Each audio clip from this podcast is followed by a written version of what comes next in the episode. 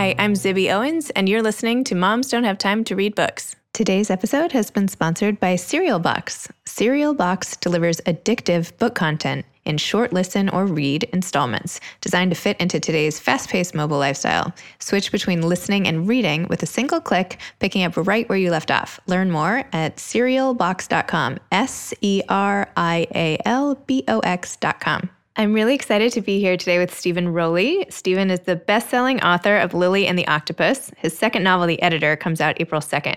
He has worked as a freelance writer, screenwriter, and newspaper columnist. A graduate of Emerson College, he currently lives in Los Angeles. So welcome to Steven. Hi. Thanks for being here. I'm so thrilled. Thank you. So The Editor was fantastic. I couldn't put it down. Oh. Really, I'm not just saying that. That was really great. So The Editor revolves a lot around the fictitious relationship with Jackie Kennedy Onassis, Mrs. Onassis in the book, and your narrator, James Smale.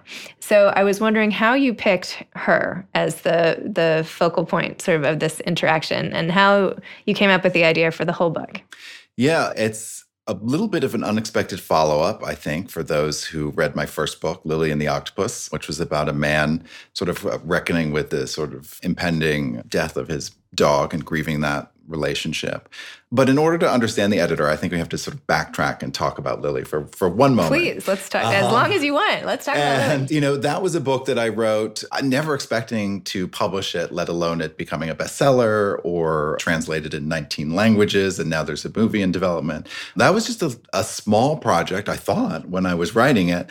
And as a writer, I was just putting words on paper to try to understand. There was a real dog named Lily, a dog that I had, and I lost her to a brain tumor in 2013. I'm sorry. And I thought I was intellectually prepared for this loss. You know, writing's a very solitary occupation as it is, and I didn't realize how much I'd come to depend on the companionship of this friend.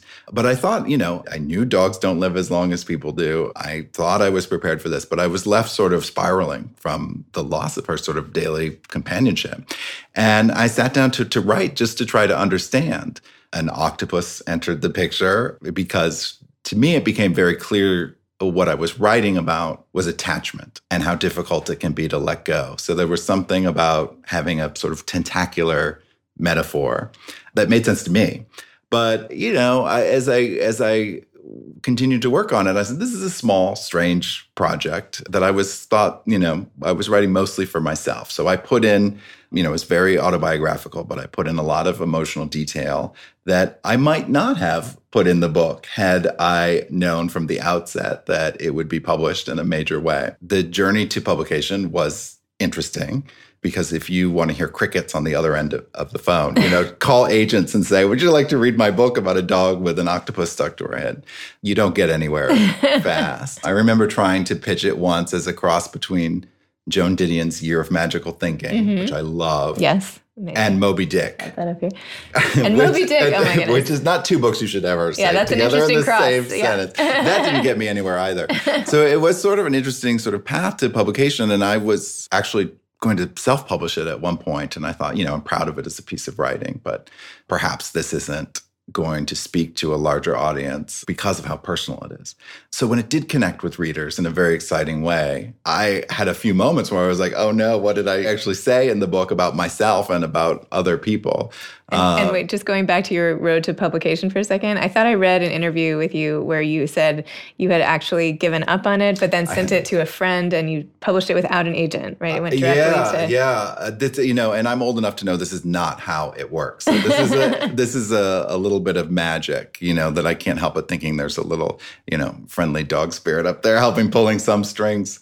But yeah, I had given up on, I spent 2 years trying to get it published. I had given up on it. I hired a freelance editor in New York because I was going to self-publish it. But self-publishing is a wonderful tool for writers, but it runs the gamut. You know, there's great self-published stuff and there's very sort of schlocky self-published things too. But I wanted at least for it to appear as professional as possible. So I hired a freelance editor. And it was through that editor that she was able to pass it along to someone she knew at Simon and Schuster. Wow. And that, you know, sort of snuck it in the back door, which they usually don't look at unagented things. Do you ever want to just call some of those editors who passed and be like, ha, look what happened? Well, I will say this, for if there's, you know, for aspiring writers out there, who are in the process of looking for an agent. And it is, you know, it can be very fraught with sort of the agent search. If you have an offer for publication, you kind of get to choose. So I could go back to the people who, you know, who had sort of passed before and be like, you know, maybe take another look at this. So anyway, yeah, I was very lucky to have that happen. I had changed the names. You know, there's some fictitious things. I never really thought there was an octopus on my dog. Okay. You know, and I had changed the names of all the characters. But there's some people it's hard to disguise. Mom comes to mind. You know, somehow eagle-eyed readers cracked that code. So, you know, ultimately, though, it was a very good, positive experience for me. But I sort of understood immediately that what I wanted to write about next was something similar, you know, a character where they write something very autobiographical and it spirals beyond his control. The actual events of how it happened to me was not interesting enough to sustain a novel. But so I was looking, you know, and all apologies to Mrs. Onassis, as I call her in the book, I was looking for the octopus, you know, that that additional magical element that could elevate a simple story into, you know, and give it the depth that a novel requires.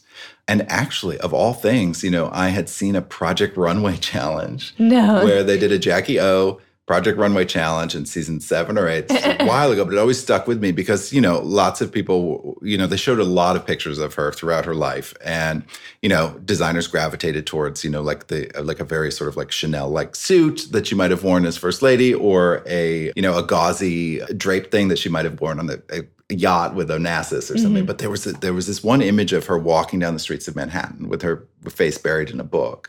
You know, and for those of us who have lived in New York before, I, you know, like that, I was like, oh, who's that woman? Because that's someone I relate to. And that was the most interesting version of Jackie to me. And I immediately wanted to know more about her. And I knew that she'd had this career in publishing, but I didn't know the particulars.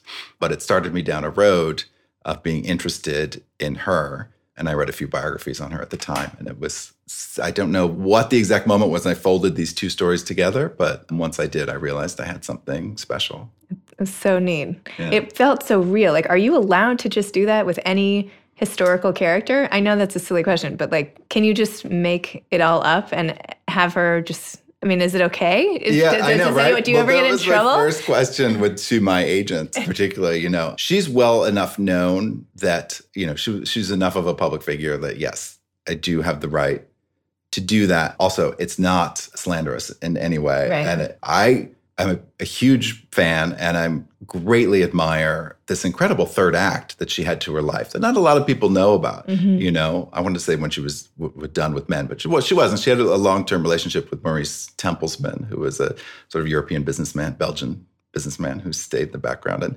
jokingly, they called him Mr. Kennedy Onassis because she was finally front and center in her life. But, you know, this career that she had, and she worked for 15 years as a book editor, editing just over 100 titles, I believe, over those 15 years. And I just thought that it's just such a fascinating thing. It's not the first thing we think about, unfortunately, when we remember her. Right? Mostly, I think by design, she was done with the spotlight. She had enough of that. She only granted one interview in her entire career to Publishers Weekly. So I didn't entirely make it all up. I did a lot of research. There's some wonderful books on her publishing career that people can check out if they are interested in knowing more. But there is that little bit of magic where I had to fill in the gaps a little bit. And this is kind of a wish fulfillment, right? It's a little bit of a fantasy. How much do we all wish we could have a friendship with someone like that?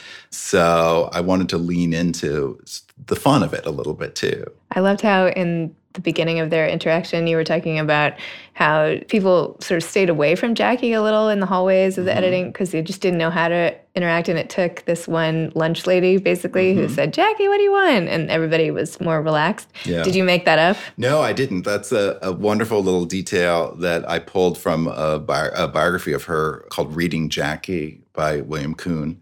That actually happened. There was a sort of lunch lady who broke the awkwardness in the office.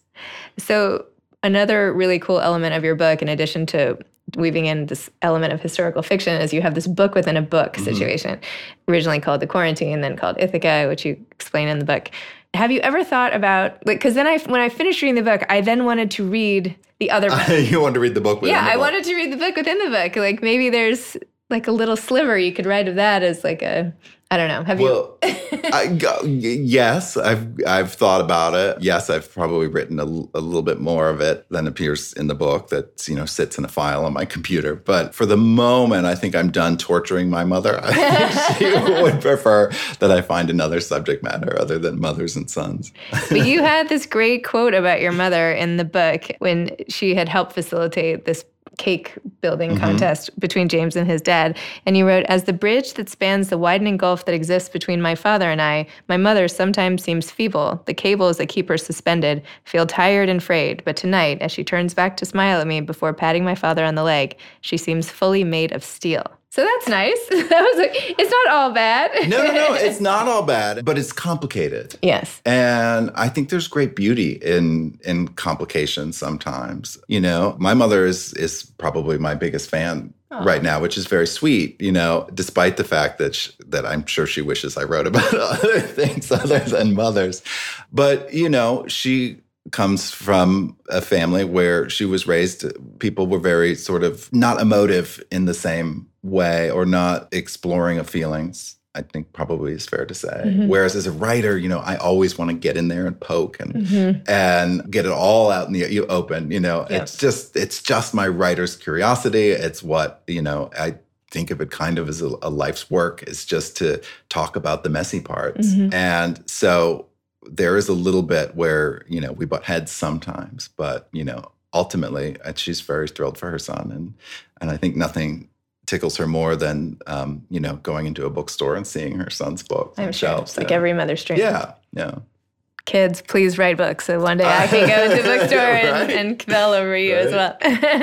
But you had such great details, and I wonder if these were from your own life, where one time you cut yourself shaving and called your mother, like, I can't stop the bleeding. And even as an adult, you, like, turned to her for that. And yeah, there is something. I don't think... You know, there are moments that happen to you in life, and it doesn't matter how old you are, that you still want that sort of motherly comfort. Yeah. And it doesn't matter if we're 5 years old, 50 years old, or, you know, into old age yourself when your parents are long gone. I think there's always something where you yearn for that safety. And yeah, some of those details I pull from life. Some are made up, but sometimes I'll do a scene that it sort of feels like something that happened to me in real life, as long as the emotional truth is the same.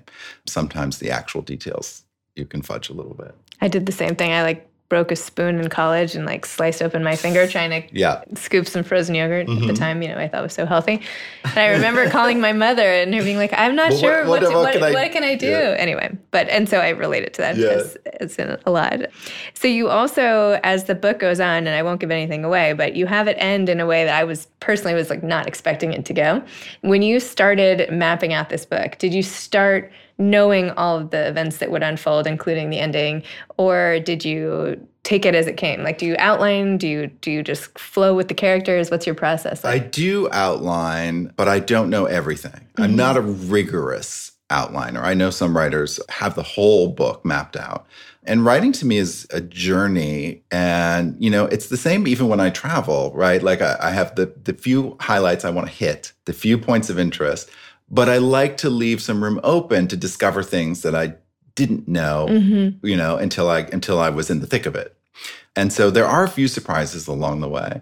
When I wrote Lily and I decided on using an octopus in the book, I knew immediately the book needed to be written in 8 parts, and each part would have an octopus theme. You know, one of the sections is called Ink. So then I can sort of map out, oh, well, there's a bit about a Rorschach test in there and a tattoo. And so I could start of, you know, I laugh now thinking about that particular example because an octopus is an invertebrate. But I always think, you know, that gave me a skeleton for the book.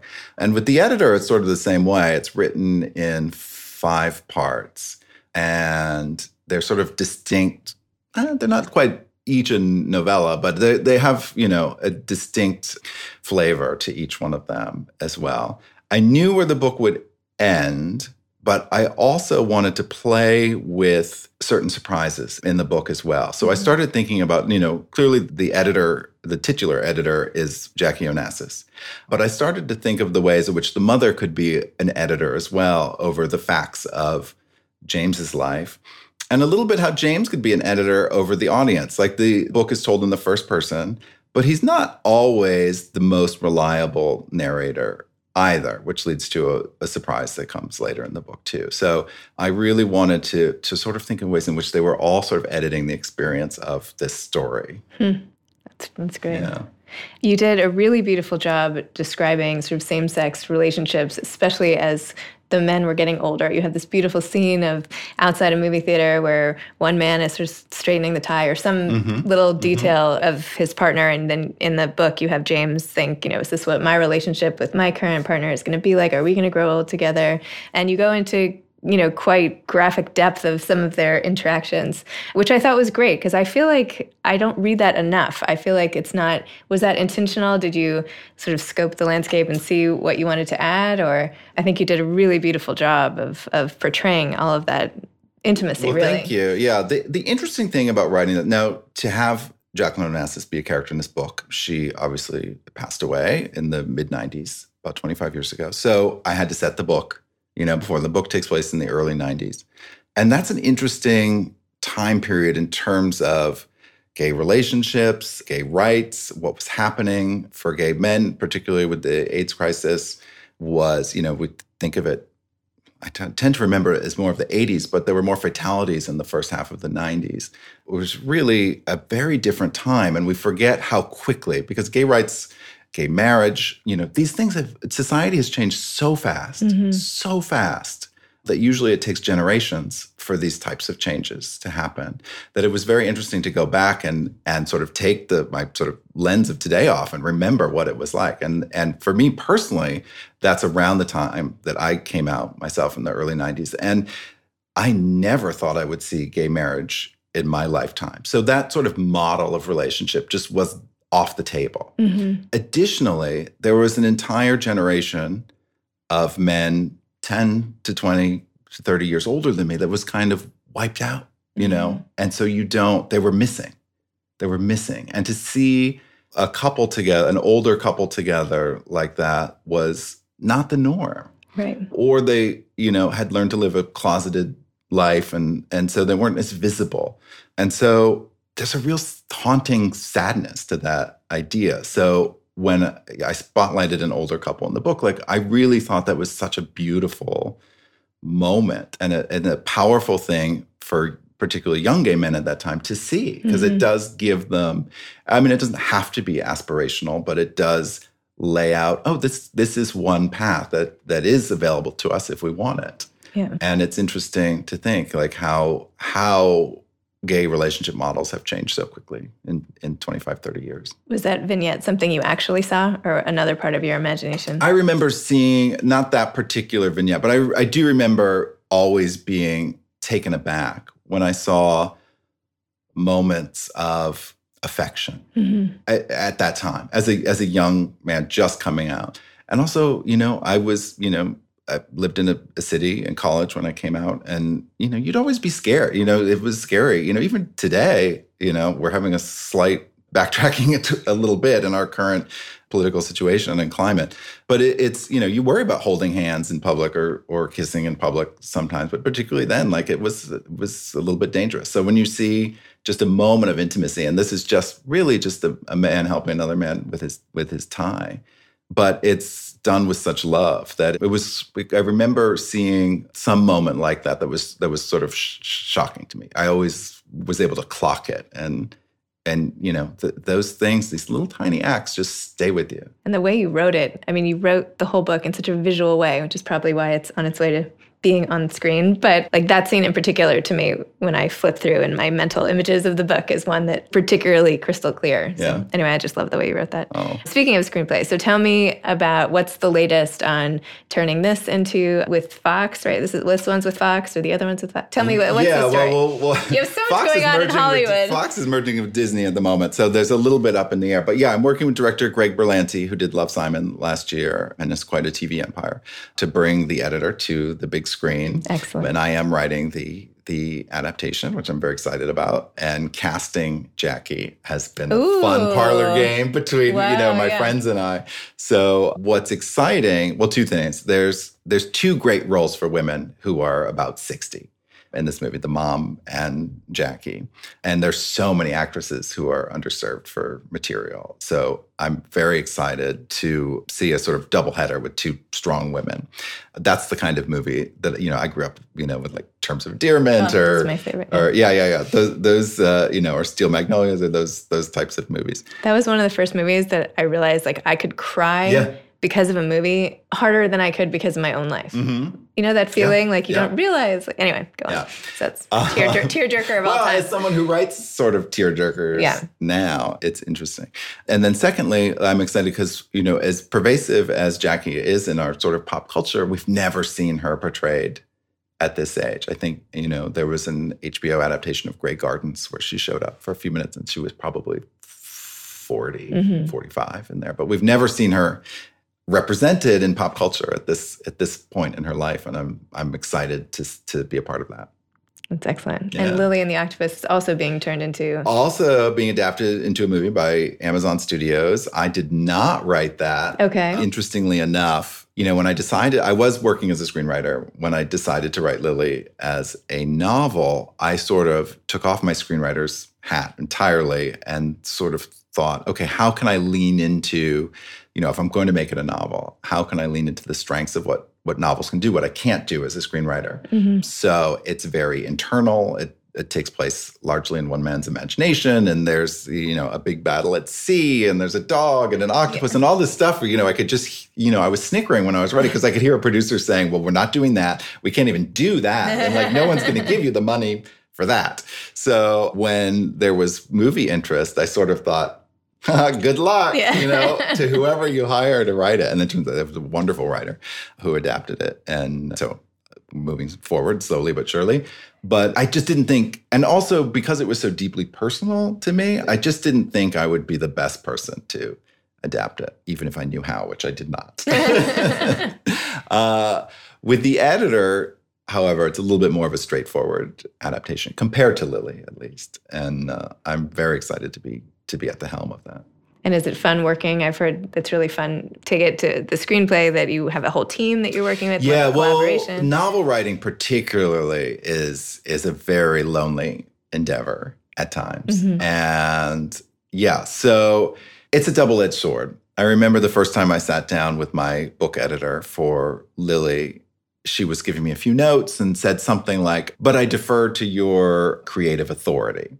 And I almost fell out of my chair because of 15 years in trying to pursue screenwriting in LA, no one ever deferred to the screenwriter's creative authority. A film it's a director's medium, and it's a large, there are many cooks in the kitchen. But having spent now several years working on these two books and a third, that I really welcome working with a team, especially, when you assemble the right team, which I'm very lucky to be working with the people I am. And what's the third book? Yeah, it hasn't been announced yet, but it'll be out next year. Okay. Yeah, I'm not really allowed to talk about it. Yeah, I did. Well, it's finished as a word on a sliding scale. Okay, well, still tinkering, a draft is done. Okay. Yeah. Oh, that's exciting. Yeah. Fiction still? Fiction still, yeah. Is this also about a struggling writer? It is not. Okay, good. It is not, and I didn't even think of that. I didn't sort of put together that I've now twice written about struggling writers, I guess. I'm not a struggling writer anymore. I know. I was like, I don't think you can write about struggling writers anymore. That's it. You're done. You have to move on to now a successful writer. Now that it's my full-time profession. But interestingly enough, the third book does have a character who was very successful and walked away from it. Oh. I'm not considering doing that because I've waited my whole life to be this busy. But I'm just putting that together in my head now. Interesting. Excellent. Yeah. And you have more ideas for after that? I hope so. It's so funny, you spend years writing, right? And people can, you spend 2 years writing a book that people can read in 2 days, and you're like, when's the next one? And I'm like, I have faith. I'm sure you will think of more great stuff. Do you have any advice to aspiring authors? Yeah, don't try to copy anybody else's style or voice. Like the greatest thing you can do is discovering your own voice and sticking to it. One, because it helps develop a brand later on. That's probably bigger thinking. But just in the moment, I think it'll really serve you to find your way as you stumble through darkness, which is sort of what novel writing is. And if you have a story inside you and you don't see it, you know, if you don't see yourself portrayed or represented, if you have a story, you know, write it. Be the one to write it. Don't wait for someone to give you permission to do it. Just do it. And you know, you'll be surprised where the journey can lead. Excellent. Well, thank you so much for coming on Moms Don't Have Time to Read Books. This has been a lot of fun. Can't wait to see all these movies. Waiting for the third book. I mean, you're me too. You're booking my entertainment quota for, you know, years to come. We'll try to leave room for others. So. Okay, I'll try. All right, thank you. Thank you. Today's episode was sponsored by Serial Box, SerialBox.com, SerialBox.com, delivering addictive book content in short listen or read installments. Thanks to Ryan and Steve at Texture Sound for the audio, editing, and mixing. Thanks for listening to Moms Don't Have Time to Read Books.